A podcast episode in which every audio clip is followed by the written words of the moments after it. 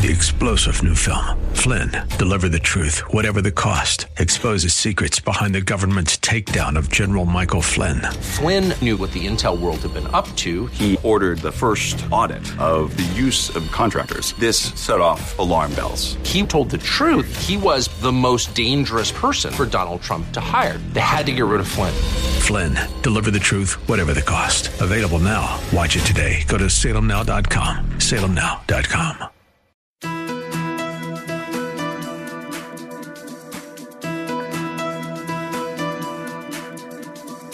It's time to sit back, relax, and listen to Conversations with Joan. Conversations with Joan will inspire, motivate, and empower you. Live your best life now. Listen, learn, think, and decide. And now, here's your host, Joan Herman.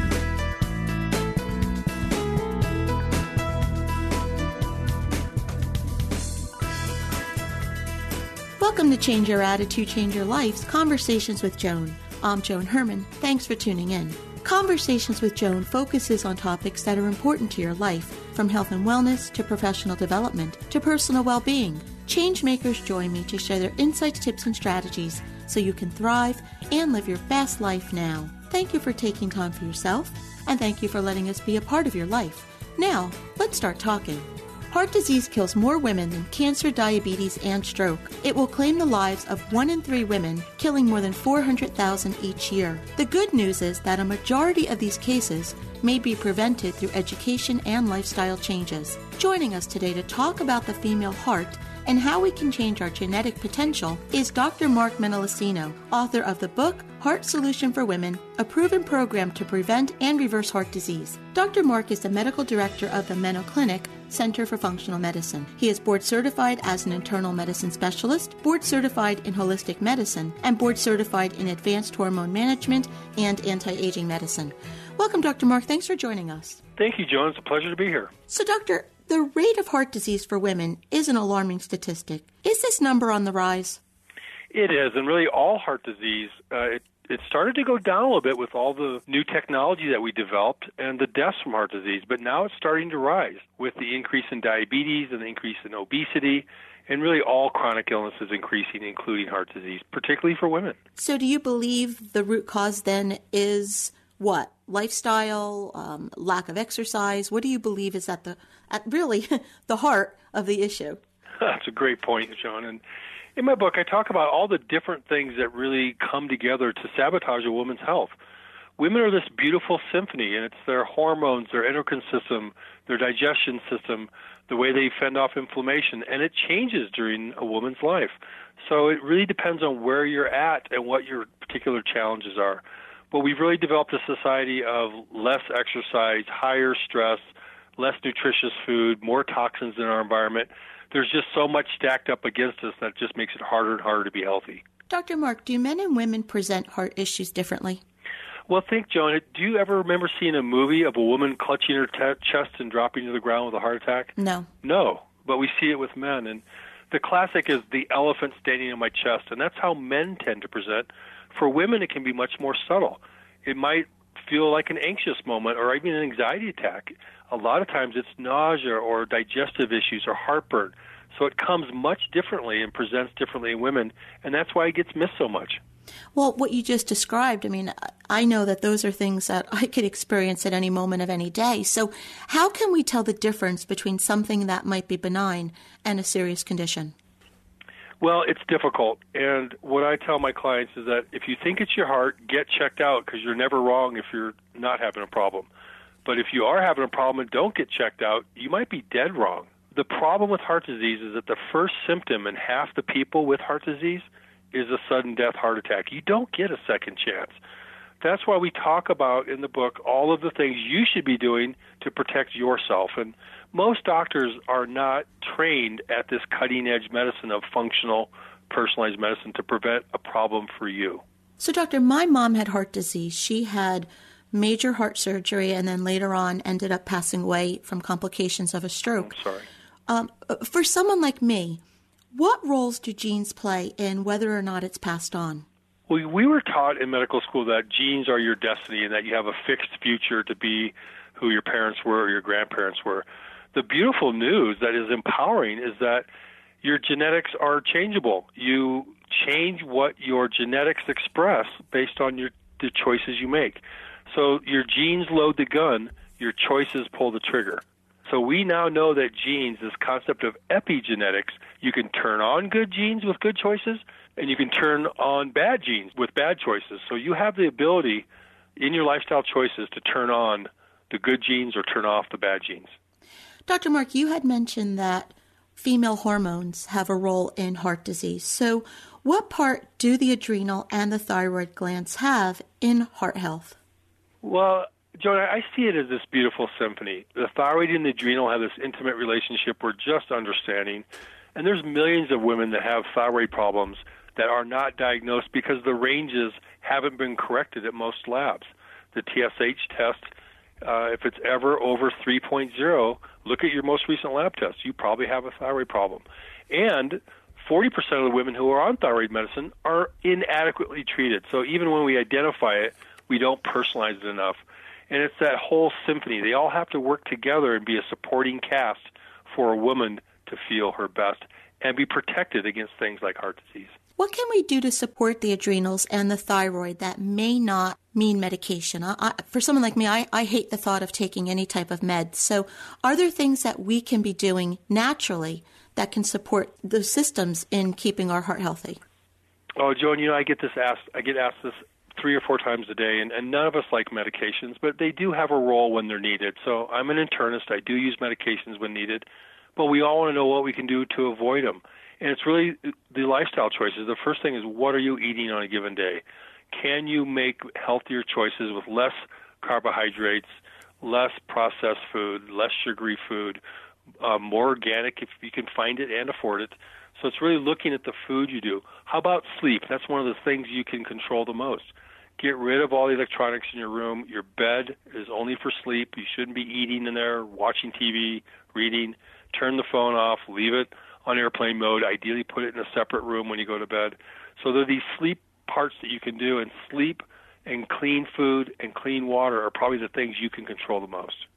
Now, doctor, this I found fascinating. You say that childhood trauma can be a big contributor to heart disease, even decades later. So, what types of trauma are we talking about? Well, the uh, Center for Disease Control launched a large study uh, now 30 years ago looking at adverse childhood experiences. It's called the ACE score, ACE. You can it's in the book. You can take it in the book or go online and find it. But it looks at the risk of health issues later in life based on the experiences you had as a child. There's a lot of trauma in our world, and this trauma can lead to uh, behaviors, habits, and and chemical patterns in the body that make you more prone to have disease later in life from heart disease to liver disease to mood disorders. And it's something that I think everyone should look at. We look at it every single client that comes in. So lately, I've been on this new, I have this new concept where I decided that I want to stick around uh, a little bit longer. And I'm trying to figure out a way to get off the yo yo dieting roller coaster that I've been on for all these years. And, and I want to learn more about how my body type plays into what I should eat for you know, the best metabolism and for health. So, what are the main body types in women and which ones put us at the greatest risk for heart disease? Well, Joan, you're asking great questions. And, you know, the problem with diets are the first three letters are die. Yes. So we don't believe in diets. We believe in personalized nutrition plans. And so everybody's different how you respond to certain foods and how you respond to other foods. And there is no magic diet that's out there. One of the things we look at is is in your body type, and there are clues that the body tells us about how you use nutrition. Do you have little bumps in the back of your arm? Is your tongue coated? What are your fingernails like? All that tells us about is the food even getting to its source when you eat it. But for women, we see especially kind of a pear shaped body type versus an apple type body shape. And the apple type tends to hold more of the body fat in the midsection. And, you know, none of us like too much outside body fat. But as the doctor who cares about you, it's the inside body fat, what I call the hot fat or the visceral inflammatory fat. That's what drives all disease. This issue of fatty liver is, is an epidemic that's happening in our society due to things like diabetes. But your body shape tells you right away Is it an insulin problem, blood sugar problem, inflammation problem, or is it more of a thyroid adrenal hormone problem? And so the apple is more of the inflammation, insulin, blood sugar issue. The pear is more of a hormonal issue. Then we have those other women who I like to call the skinny fat, where they look lean, but that hot internal visceral fat is actually very, very high.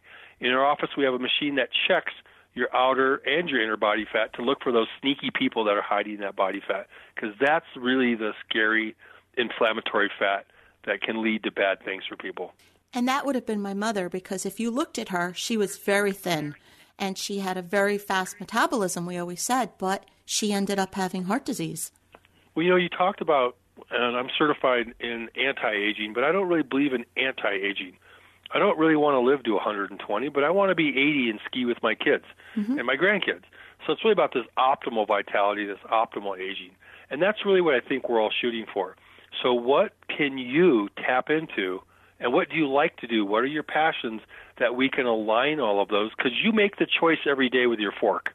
Right. And it's really what you do, what you put in your body to really determine what are you going to be like at 85 because again we can change the outcome of our genes based on our choices of stress management sleep and nutrition it's a really exciting time doctor a few moments ago you mentioned that our body gives us subtle clues to whether or not there could be something going on with our heart in addition to the type of body that we have what are some other signs that we could look for that might be an indicator that it's time to see the doctor well, the first time I met a Chinese practitioner, she looked at my fingernails for 10 minutes and told me all of these things that were true about my health. So I became fascinated in uh, Chinese acupuncture, Chinese nutrition, Ayurvedic, and naturopathics because they look at the body. So in your fingernails, little white spots can mean a zinc deficiency. Lines and ridges and striations can mean poor absorption in the digestive tract. We see um, scalloped tongue, like a, a serrated steak knife on the side of the tongue, that can be low thyroid. We see patches on the tongue, which can be related to poor nutrient absorption or iron deficiency, or a bright red tongue. We see what they call, unflatteringly, the buffalo hump, or a large collection of fat on the back of the neck that can be insulin resistant. Little skin tags on the eyelids that can be high triglycerides, one of the cholesterols we see little bumps on the back of the arm that can be fatty acid poor absorption or even food sensitivities. So you see a lot in the body even before we start asking or taking any lab tests. We can tell a lot about the body's health just by listening and by observing. So it's a good practice for us to get in tune with our body, to even stand in front of a mirror and study it and get to know what we look like on quote unquote normally and when there might be some subtle changes. And in the book, we have different descriptions of how you can do a lot of this medicine yourself. Now, you have to be careful trying to become Dr. Google, but I'd ask everyone to empower themselves about their own health. Listen to shows like yours, Joan, and there's so much great information that's being provided. So when you go to see your doctor, you have an agenda and a plan and get what you need from your doctor. Dr. Mark, we're hearing so much these days about the gut brain connection. How does this connection factor into heart disease? Well, you know, we call the gut the second brain, and it might actually be the first brain. Serotonin is one of the mood chemicals, and everybody thinks all of it is in your brain. 90% of it is in your gut. So a lot of the chemicals that your gut makes and uses are the same ones that your brain uses. And the vagus nerve is a nerve that runs through your entire body, talks to every single organ, and it starts in the brain. So there's a, a chemical relationship, an immune and neurotransmitter relationship, and a direct physical nervous tissue link from the brain to the gut. And I think we're just learning how what happens to the gut happens to the brain. That's why things you feel them in the pit of your stomach, why events can be gut wrenching. We have these colloquial terms that we've had throughout history that really have spoken of that relationship, and now science is really helping us describe. The beauty of it is when you're good to your gut, you're good to your brain. So, what should we be eating then on a daily basis to be good to our gut, brain, and heart? Well, we all are talking about the probiotics, which are the little bacteria inside of us. What's fascinating, Joan, is that there's 10 times more bacterial cells in your body than human cells. Half of the DNA that's in your body, that's the genetic code, it's not yours. It's this bacterial balance in your gut.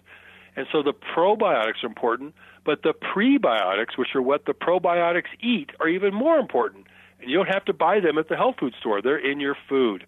It's the fiber that's in your food. It's the pickled vegetables, the kimchi, the sauerkraut, all those things that we were always told to eat that we don't know much about or don't like. But they do really, the food that you eat feeds that ecosystem. And uh, if you need an antibiotic, you need an antibiotic. But if you're doing everything else right, you protect that environment so you don't have the damage that the antibiotic can do on that system. It's crucial to your overall health. And we say in functional medicine, it all starts with the gut. And so, what are the things that we should be avoiding? What is your philosophy on eating grains, dairy, sugar, processed foods?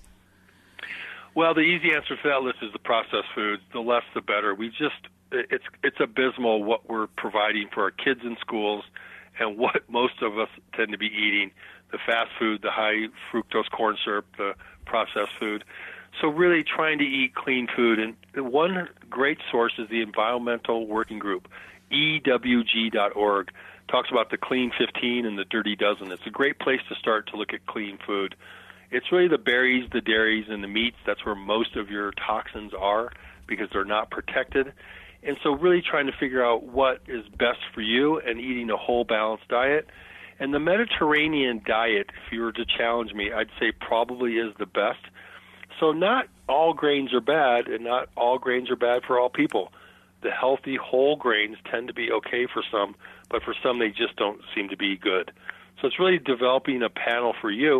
And there's actually a food sensitivity test we do here in our office that can personalize what foods your body does well with versus what foods cause it to fire off inflammation. Doctor, if someone thinks they have a problem with their heart, what types of tests should be done in order to make a diagnosis? Well, thank you for asking, Joe. Because in medical school, we're taught about the basic cholesterol panel, and you look at the good part and the bad part, and you make a decision based on a risk score. Well, I think that's so not personalized, and it's so 1975. What we now have is technology to break apart the cholesterol into the very small inflammatory particles. And so there's good parts and bad parts of cholesterol. And even if your cholesterol is high, if it's full of the good parts, your risk is not the same as if it's the same high number but full of the bad parts. So we call it a fractionation or a cholesterol fractionated test where it breaks up the cholesterol into the smallest, stickiest parts. And those people with those need to be more aggressive at lowering it. And some people will need medications. But to decide who does, for men we do a calcium score, and for women we do a, a carotid intima media thickness. That's a fancy word for an ultrasound of the neck that looks at the, the lining level. So to really personalize your risk, and we can find the canaries in the coal mine. The people who are at risk for having a heart attack can be identified by these blood tests and by these imaging tests. And if you do a stress test, you have to do the right kind. Stress ultrasound for women and stress nuclear study for men.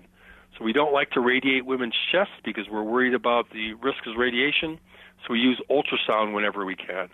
So the the testing is out there. Your doctor may not not even have heard about it. If you look at the book, it describes all the tests that you need and how to do a one, two, three perfect view so that you're never at risk. And it's not expensive. It's something everybody can do and ask their doctor. But your doctor may not know it, so you could teach them about it. Doctor, for someone who may not have taken the best care of him or herself over the years, and there's damage, once the damage is found or or the abuse on the body has been revealed, is it ever too late to repair the problem? Oh, that's such a great question. I, I don't think it's ever too late. What we find is even people who smoke after they quit, 10 years after they quit, their cancer risk is the same as someone who never smoked. So the data shows that you do get kind of a second chance. And I would just encourage everybody start now and make one change. Maybe you take a walk with your spouse, your child, your dog, after dinner. Make that the one thing you do, and just do 10 minutes. Don't feel like you have to climb a mountain and start all over and, and do everything perfect. Find something that you like to do, that you want to do, and add that one at a time. And what you'll find is after you do one thing, you'll start doing more. You'll park at the end of the parking lot. You'll take the stairs at work. You'll do a couple laps around the um, outside lanes of the grocery store before you shop. You'll just do a little bit more, and one plus one equals ten. That's the beauty of all these lifestyle choices. The book is Heart Solution for Women, a proven program to prevent and reverse heart disease. If you would like to get more information about Dr. Mark and his work, you can visit themenoclinic.com. Doctor, in our final moments, what's the takeaway? What would you like to leave our listeners with? Well, I don't think that there's enough love and support on our planet and for each other. And the Mediterranean diet, its success may be that they ate as a family, as a unit, as a group, share a meal with someone, find people around you that have the same health motives, and then do it with a partner, do it with a family member, do it with your pet. Uh, make it a social event because it's the social connections that keep us all together. Doctor, thank you so much for joining us and for providing information that can help us take back our power and be good to our heart. This information is truly life saving, so thank you. Thank you, Joan. This is Conversations with Joan. Stay with us. We'll be right back.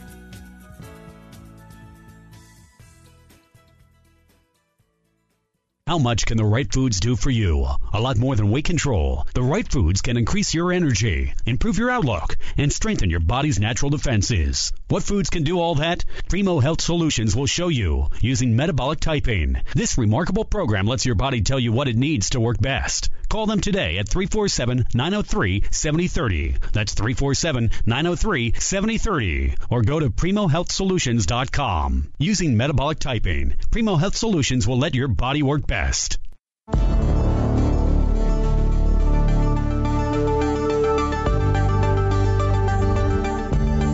It's time for Cheer Health. Joining us today to talk about social distancing and loneliness is Lori Gardner, a registered nurse, patient advocate, and board certified health and wellness coach. Lori assists people with all aspects of their health care. Welcome, Lori. Thank you so much for joining us. Thanks, Joan, for having me today. Lori, we've been social distancing now for almost a year. What impact does this have on our physical health? What should we be concerned about? Well, Joan, first, I just want to mention that, you know, the social distancing really, just to put a little bit of a framework on it, gives us an opportunity to be part of the solution to this pandemic. I just want to say that at a kind of a high level. But in terms of the social distancing and our health, it, it creates an incredible amount of loneliness for a lot of people. But even before the pandemic, Joan, loneliness was known as a health epidemic already. Many studies showed that the harmful effects of loneliness, especially in adults, older adults um, can involve raising levels of their stress hormones, and that contributes to bodily inflammation. That then in turn can lead to heart disease, arthritis, type 2 diabetes, and dementia. So, in older adults, loneliness was shown to impair their ability to perform activities of daily living, such as bathing, grooming, and preparing meals. So, it really has a tremendous impact. And with social distancing and the pandemic, even more so uh, than before. Douglas Nemecek is a, a physician and chief medical officer of Cigna Behavioral Health, and he has a quote that says loneliness has the same impact on mortality as smoking 15 cigarettes a day, making it even more dangerous than obesity. That that just was astounding to me. But during this pandemic, many people have experienced an increase in physical ailments based on loneliness they have been experiencing. You know, it's important to note that the stress of the pandemic and social distancing also contribute to an increase of poor health habits. Not you or I would have increased any sugar intake, right? But mm-hmm. yep, it happens, you know, and lack of exercise, right. poor eating habits, less sleep, stress and work, and that. So it really is a very, very difficult time. Well, and you know, we, we tend to think about loneliness in terms of emotional well being, which we'll get to in a moment, but we really don't think about what happens to us on a physical level. So these are very real concerns that we all need to start to pay attention to. But let's now shift to our emotional well being. How does all of the time that we're spending by ourselves, how does that impact our thoughts and the way that we're feeling? Yeah, really good question. And I'm such a proponent of that mind body connection. So our thoughts have a direct relationship and our on our emotions and then therefore our physical status. And you know, as I previously mentioned, the social isola- isolation and loneliness, you know, they can increase the stress hormones and inflammation in the body. So if the body's physically challenged, Joan, that can lead to damaging emotions such as fear, anxiety, uncertainty, and depression. You know, just to name a few. In order to stay as emotionally healthy as possible during this time, I suggest, you know, several things, but just kind of getting a daily structure into your life that's that's really important because you know you can wake up and focus on the bad news. You can focus on the challenges or you can wake up and have your structure you know and that's different for everybody. That's why we work with people to find out what works. But it could just be getting up the same time every day and taking your pajamas off and getting dressed. I mean these little things can make a big difference. And being intentional. How much will i listen to the news? What is my goal for today? It may be just a small goal, but that's okay. You know, we also recommend looking at very small things to appreciate in the day and be grateful. You know, studies have shown, we've all heard, you know, gratitude and appreciation actually up your um, endorphins. It makes you feel just better. So it's more important, you know, that you focus on what you need to do rather than the external the external stimuli. And you know, also look at you know, is there a neighbor I could help? Sometimes helping others is a huge benefit to our emotional well-being. We always recommend focusing on deep breathing because under stress, anxiety, uncertainty, you can really kind of get that into somewhat of um, a little bit more control with some deep breathing exercise. It also minimizes you know some anxiety watch out what you are watching on, on social media and the news, contain that so that comes in small bits, just what you need, because that has a huge factor. You know, move your body as best you can during the day, eat a good diet, drink water. These are all some really general tips for all um, well being, but the physical does affect the mental. You know, Joan, that, that if we keep our bodies physically in pretty good shape, it's all connected. So we really, in my opinion, we have to do both. So you just gave us some wonderful tips to help us with our emotional well being. But let's get to the root of the problem, which is the fact that we are isolated. So, what are some things that you believe we can do that will help us stay better connected? You know, I feel strongly about this, Joan. This can be, for some people, including myself, this is an opportunity to go within, basically. So it's an opportunity to connect to yourself. Because if you connect to yourself on a deeper level, which you get when you have, when you're, in this case, sometimes forced to be with yourself, and maybe you don't really want to be, but it can be a time of incredible growth um, to be able to learn how to be alone with yourself and find out really what what fulfills you and how to how to make that part of your life. Some of the suggestions we look at is um, in order to stay connected to yourself is look at what feelings you're having and how deep they are. Are they so significant that it warrants professional help? Get it. Just get it. There's so many great opportunities on telemed, virtual, you know, professional help that this might be the time to do it some people have a little more time on their hands these days, no commuting and so on and so forth. We very much um, promote that. But look at your family and personal connections, and are there any ways you can have a conversation or set up a system for yourself that keeps you connected, whether it's a phone call, a socially distanced walk in nature? That's another suggestion. You know, check around your neighborhood. You know, is there a neighbor that could use your help? You know, maybe they need a meal, maybe they're sick, elderly. That can also take you out of yourself, and you may find your fulfillment in one of those things or an idea about it. But a lot of times we say just embrace the solitude, you know, as an opportunity to connect to yourself and find out quietly what next steps you might want. You might start building a whole new you. Um, but it, important, like I said before, is be aware of your physical and emotional health and how your daily habits and thoughts are affecting them. We do have control over our mind and our thoughts. You know, another couple things is just learn a new skill, take an online course, but also practicing mindfulness and meditation. There's always all ways to do it, but that really is the crux of how to get to within and do that deep dive. Lori, thank you so much for joining us. As I said, we've been doing this for some time now, and you've really provided some great information that can help us continue to move forward and do what's required. So, if you'd like to get more information about Lori and her work, you can visit healthlinkadvocates.com. Or as always, to hear more from Lori, you can visit our website, cyacyl.com slash Lori. We'll be right back. Do you believe that there can be a silver lining from tragedy and that blessings come in disguise? Hi, this is Joan Herman here with a lesson learned while earning my PhD in life. Your attitude determines how you view a situation and how you move through it. A tragedy is defined as an event causing great suffering, destruction, and distress. We understand the meaning of those words. However, I believe the important component is how we view the situation. What may be a tragedy to one person is nothing more than a bump in the road to another. And while we can agree that events such as death, divorce, or job loss create less than desirable circumstances, each can be viewed and handled differently from one person to the next. The key is that person's outlook. There are people who see the glass half full in all situations, and others who see it as half empty.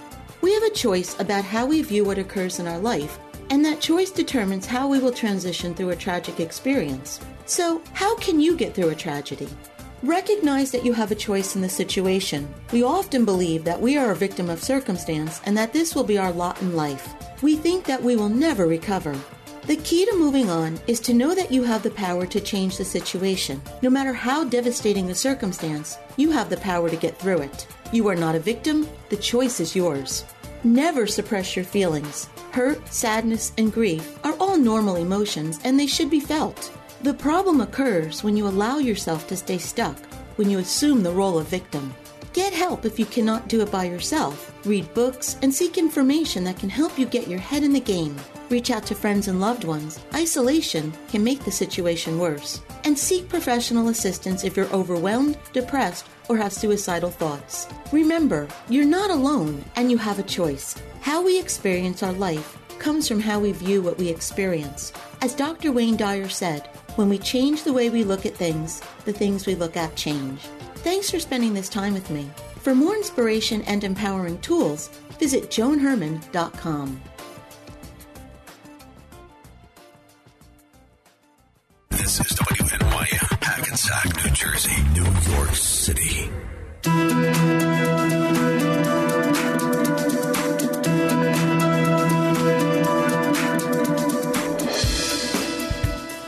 Welcome back to Conversations with Joan. I'm Joan Herman. Thanks for staying with us. The pressures and activities of daily life can wreak havoc on a love relationship. Expressing emotion on a consistent basis can fall to the side, and the things that say I love you don't get said or don't get through. According to today's guest, Dr. Gary Chapman, each one of us has a primary love language, which, when spoken, fills up our emotional love tank. And when we learn to speak a partner's primary love language, the love we share will be exciting beyond anything we have ever felt before. Dr. Chapman is here today to help us identify, understand, and learn how to speak a partner's primary love language. He is a speaker and counselor and the author of the Five Love Languages series. Welcome, Dr. Chapman. Thank you so much for joining us. Well, thank you, Joan. It's great to be with you. Dr. Chapman, I'm, I'm so happy that you're here because this is really such an important topic, especially in light of the current divorce rate statistics. And in the opening of your book, The Five Love Languages, you write about a question that I believe so many people want answered. And I believe they want this answered because many who are part of a failed relationship really did try. I mean, they gave it everything that they had. And when the relationship ended, they didn't really understand what went wrong. So I want to begin with that question. What happens to love after the wedding? Well, I think, Joan, you know, we've studied the in love phenomena. Uh, where we are swept along with these powerful emotions. Uh, but the average lifespan of that high is two years, and we come down off the high. But many, many couples are not aware of that. I was not aware of that. Mm-hmm. So when I came down off the high, and my wife and I had been dating for two years before we got married, so I came down pretty soon after the honeymoon, and I, you know, our differences emerged, and we began arguing with each other, and before long, we didn't like each other. And I think this is what happens. People are not anticipating that they will come down off the high. They think if they have the real thing, it's going to last forever. Mm-hmm. And the reality is, when we come down off the high, we have to now learn how to intentionally love each other, or what I call the love tank, the emotional love tank, will get empty. And when the love tank is empty and we begin arguing with each other and we say hurtful things, in a while, we don't even want to be with each other. So I, I think that's what happens in, in many, many marriages.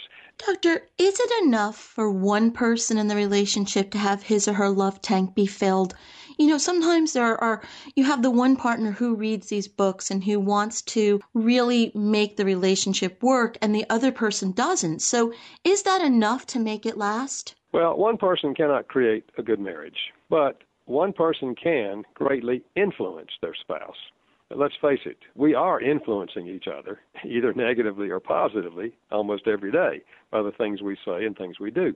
But because we so deeply need love, when you speak the love language of the other person and you do it consistently, you are beginning to get through to them that you genuinely love them, and there's something inside of them that responds to that, uh, and they and they tend to respond then to to speak your language. Now, you're exactly right. Often one person reads my book and mm-hmm. they and they learn their love language, learn the spouse's love language, they try to speak it and nothing happens. At least they don't see anything happening.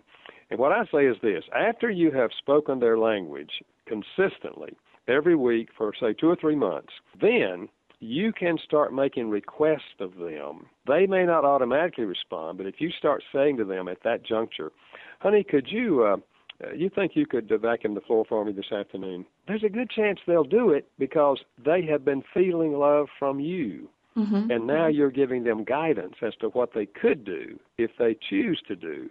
And many times they will respond to your request. So you can really teach the other person to speak your love language, even when they haven't read the book, have no idea what's going on, but you are influencing them by the power of love. Now, that doesn't mean that everyone will respond, Joan. You know, it's it's no question about it. There are some people you can love them in their love language, but their wires are so crossed, or they have such anger or hurt or depression or whatever uh, that they don't respond.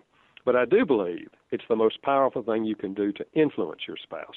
Speak their love language. I want to talk about these five love languages briefly. The first one, quality time. What does that mean? It means giving your spouse your undivided attention. It's not simply being in the same room you know, sitting on the couch watching television. Someone else has your attention. I'm talking about sitting on the couch, TV off, looking at each other, talking, interfacing, or taking a walk down the road and talking with each other, are going out to eat, assuming that you talk to each other, which is mm-hmm. not always the case. Uh, but it's giving the person your undivided attention. Really, it doesn't always have to involve conversation. It can be uh, planting a flower garden together or some other activity. But the important thing about the activity is not the activity, it's that we are doing this together. So it's really focusing your attention on each other. So, Doctor, the next one, words of affirmation, that's when someone needs to hear verbal compliments in order to feel loved. Yes. You look nice in that outfit. Really appreciate what you did. You know, one of the things I like about you are just the words I love you, mm-hmm. you know, spoken sincerely. Uh, and for some people, words are powerful. In fact, there's an ancient Hebrew proverb that says life and death is in the power of the tongue. we can kill each other, right. or we can give each other life by right. the way we talk to each other. So, yes, for some people, if they don't receive affirming words, they don't feel loved.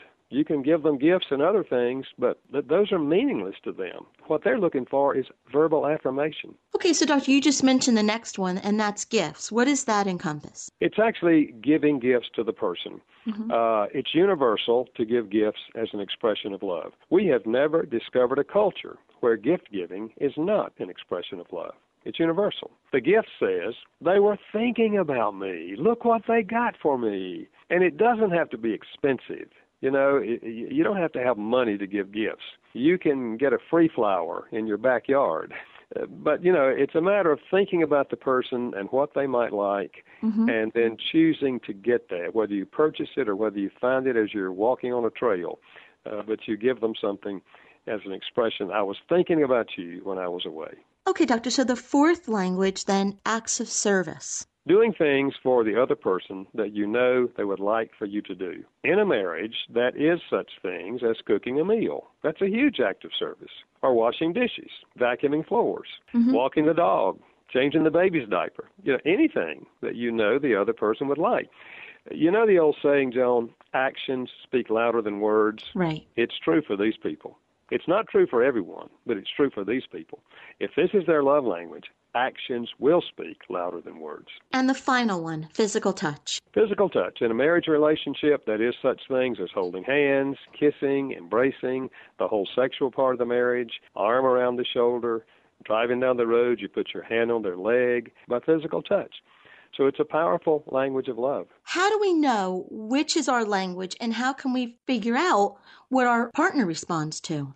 We can receive love in all five languages. That is, almost anyone would find these things to be meaningful. However, one of them typically stands out above the others. And here, here are three clues uh, for yourself or for someone else.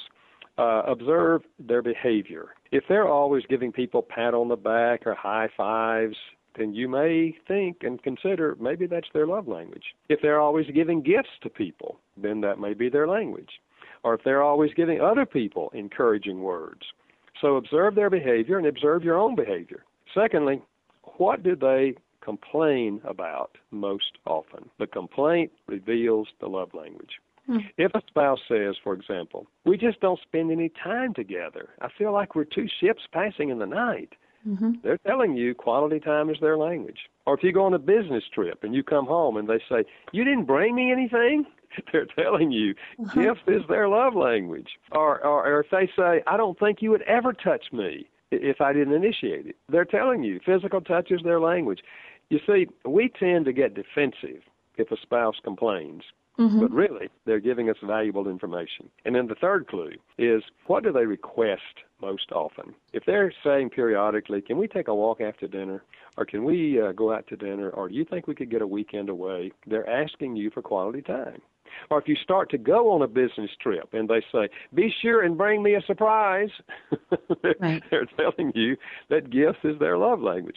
If you put those three together, Joan, observe their behavior, what do they complain about, and mm-hmm. what do they request? You can pretty well figure out a person's primary love language. Okay, so Dr. Chapman, now we figure out the love language of our partner. What can we expect to have happen? I think what happens is when we make the conscious choice to try to speak the other person's language, we begin to communicate love in a way that touches them emotionally. And their emotional love tank begins to fill up. They begin to genuinely feel loved by you. And over a period of time, their behavior begins to change typically.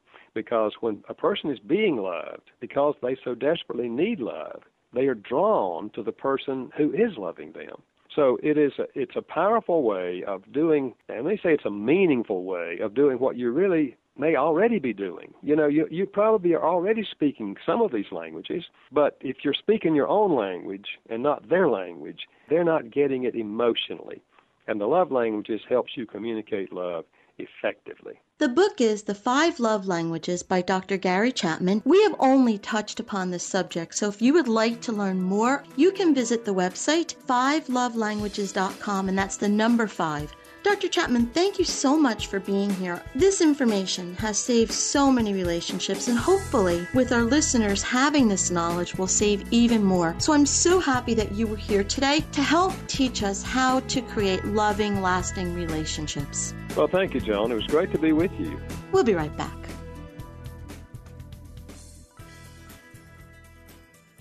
There are a lot of business people who are relieved that 2020 is over. However, a lot more are saying, now what?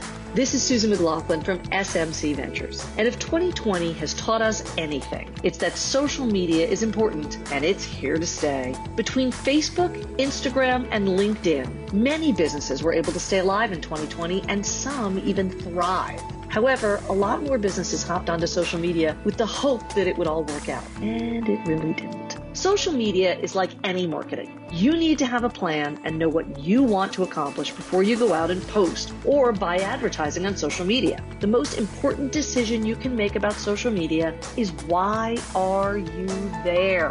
Are you keeping your name recognition to current and potential customers? Are you showing your business in a good light? Or are you looking for new customers? All of these are individual choices for small business owners, and they bring you to different conclusions. Facebook, Instagram, and LinkedIn are all important for small businesses, but they are definitely not the same. Choosing what to post, when to post, and how to post matter on each platform and can bring you followers, customers, or absolute silence. It depends on how you use it. So before you jump into 2021 and start dancing in a video, think about why you're there and what you want to accomplish. That will lead you into the right platforms for you and your business. If you need help with your social media for business, give us a call. You can check out our website at smcventures.biz or visit us on Facebook, Instagram, or LinkedIn. This is Susan McLaughlin from SMC Ventures simple social media.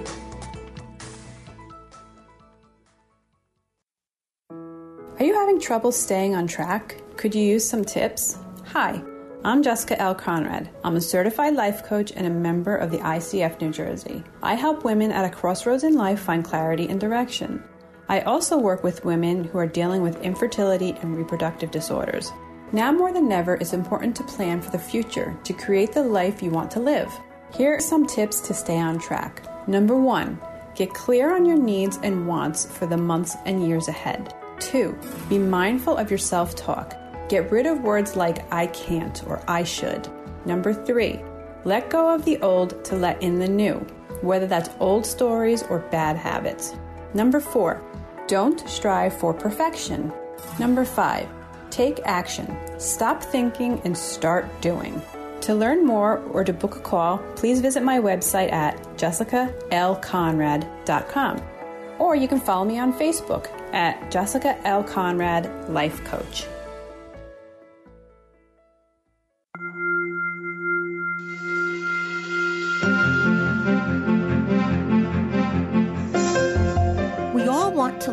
Productive life, but sometimes we just need a little help. Our Coach on Call experts provide strategies to help you live your best life now. Joining me today is Linda Mitchell, a certified transition coach, reinvention expert, and speaker who empowers people that are stuck, overwhelmed, or ready for change to release the struggle, gain clarity, and evolve to their highest purpose as they move through life's challenges and transitions. Linda is here today to discuss being versus doing, the healing wisdom of winter. Welcome, Linda. Thank you so much for joining us today. Thank you for having me back, Joan. It's always great to be here. So, Linda, to say that 2020 has been a challenging year would truly be an understatement. So many of us are tired of the hardships that 2020 brought and we're anxious to get back to our normal lives. You say that there is a wisdom that comes from being versus doing. Tell us why it's important to remain focused on the wisdom when we all can't wait to start doing things again. Well, yeah, our lives have been upended in some major ways this past year, and we are all hoping to get back to some normalcy. And that includes doing the things we love with the people we miss. But I do want to remind people that it's during our biggest challenges that we often experience the most profound transformations. And the good news, Joan, is that we're in the final waiting period and we're in the season of winter. And in traditional Chinese medicine, winter is the time for going within, carving out quiet, intentional downtime. And you may think, oh, I've already had so much of that. But intentional downtime is really different from just biding time, anxiously waiting for something to change. The wisdom of winter is all about being in the stillness and the silence. It's about reflection and nourishing our souls. Now is a really good time to take some cues from nature. Winter is when the animals hibernate. The trees don't produce leaves or fruit. They rest. And in the silence, their roots soak up nourishment. This is a lesson we would be wise to follow. The season of winter honors the emotions of trust, fear, uncertainty, and wow, haven't we all seen that and been challenged in that way? We are tired. We need to find ways to remedy this and bring ourselves back into balance. And the way we do that is to give ourselves permission to slow down, rest, be, and rejuvenate just like nature. Linda, as we're in the midst of winter where the weather turns cold for many, how do we manage the isolation without having it impact our emotional well being? Mm, yeah, well, since winter is about being and not doing, it's the perfect time to focus on what truly matters. It's in that stillness that we can create transformation by discerning what our priorities are as well as what we can let go of. So let's look at the holidays that just passed. Very different from all the past holiday seasons, right? They're normally a time of fun, but also a frenzy of obligations and activity that exhaust and deplete us. Maybe we've finally learned over these past holidays that it's not just okay, but better in some ways to let some things go, to get rid of that overcrowded calendar of obligations. I know it made a big difference for me. So ask yourself, did having less to do actually feel better? Did having fewer obligations make the things you did enjoy feel even more special? How did it feel to tap into that stillness and just enjoy the small things without all the frenzy? What did you notice? So, as you just said, it's about taking the time to intentionally go within and to find the things that are truly important to us. So, what advice can you offer then that can help us do that? What types of practices would bring us to that place of peace? Well, we need to fill our time with things that really feed our soul. Go within. Find what your spirit wants you to know. Get in touch with your purpose and why you're here on the planet at this time. Learn to be in the stillness. Cultivate a meditation practice. Cozy around the fire. Enjoy your close knit ties. Go inward. Whatever has fallen away, and I know it may be a lot, let that bring you clarity about what truly matters for you. If there's a loss, be with the grief. Find something you can do to honor your loss.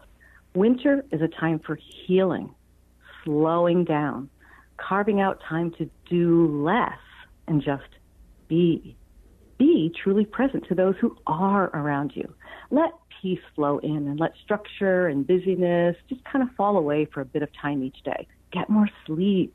Read books that nourish your soul. Take baths. Water is the element of winter. So, for example, when you take a walk, walk without a specific route. Go a new way and see where it takes you. Notice the things that were drowned out by all the busyness and structure of life before. Be gentle with yourself and find ways to laugh every day and acknowledge that self care isn't a luxury anymore. It's essential to your health and well being. Make intentional downtime a priority. And that's not surfing the web or watching hours of TV. Intentional downtime is really something that allows the whole body and mind to truly relax, like a nap, a bath, a walk in the woods without the phone, meditation, massage, or anything that makes your whole body say, oh, right? It's like medicine for the mind, body, and soul. So look at quiet time as a prescription for your soul and do it consistently for at least two or three weeks to really reap the benefits. So when you do go back to normalcy, make sure the things that you choose to go back to are the things that really matter to you, the things that make you happy and that really feed your soul. So gift yourself some time to just be this winter and then witness the beauty and the wisdom that emerges. Linda, thank you so much for being here and for sharing this wonderful advice to help us step into the new year on sound footing. If you would like to learn more about Linda and her work, you can visit livinginspiredcoaching.com. And as always, to hear more from Linda, you can visit our website, cyacyl.com slash Linda.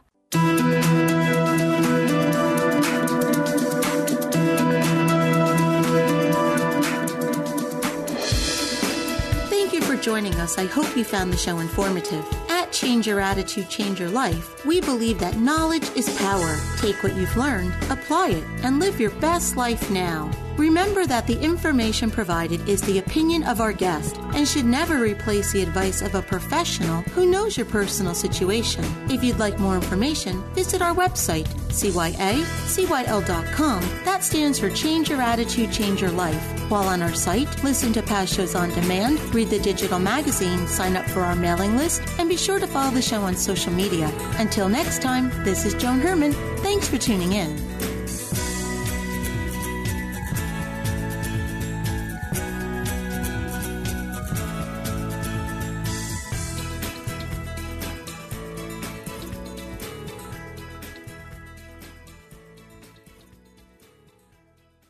The preceding pre recorded program sponsored by Maximilian Communications, LLC.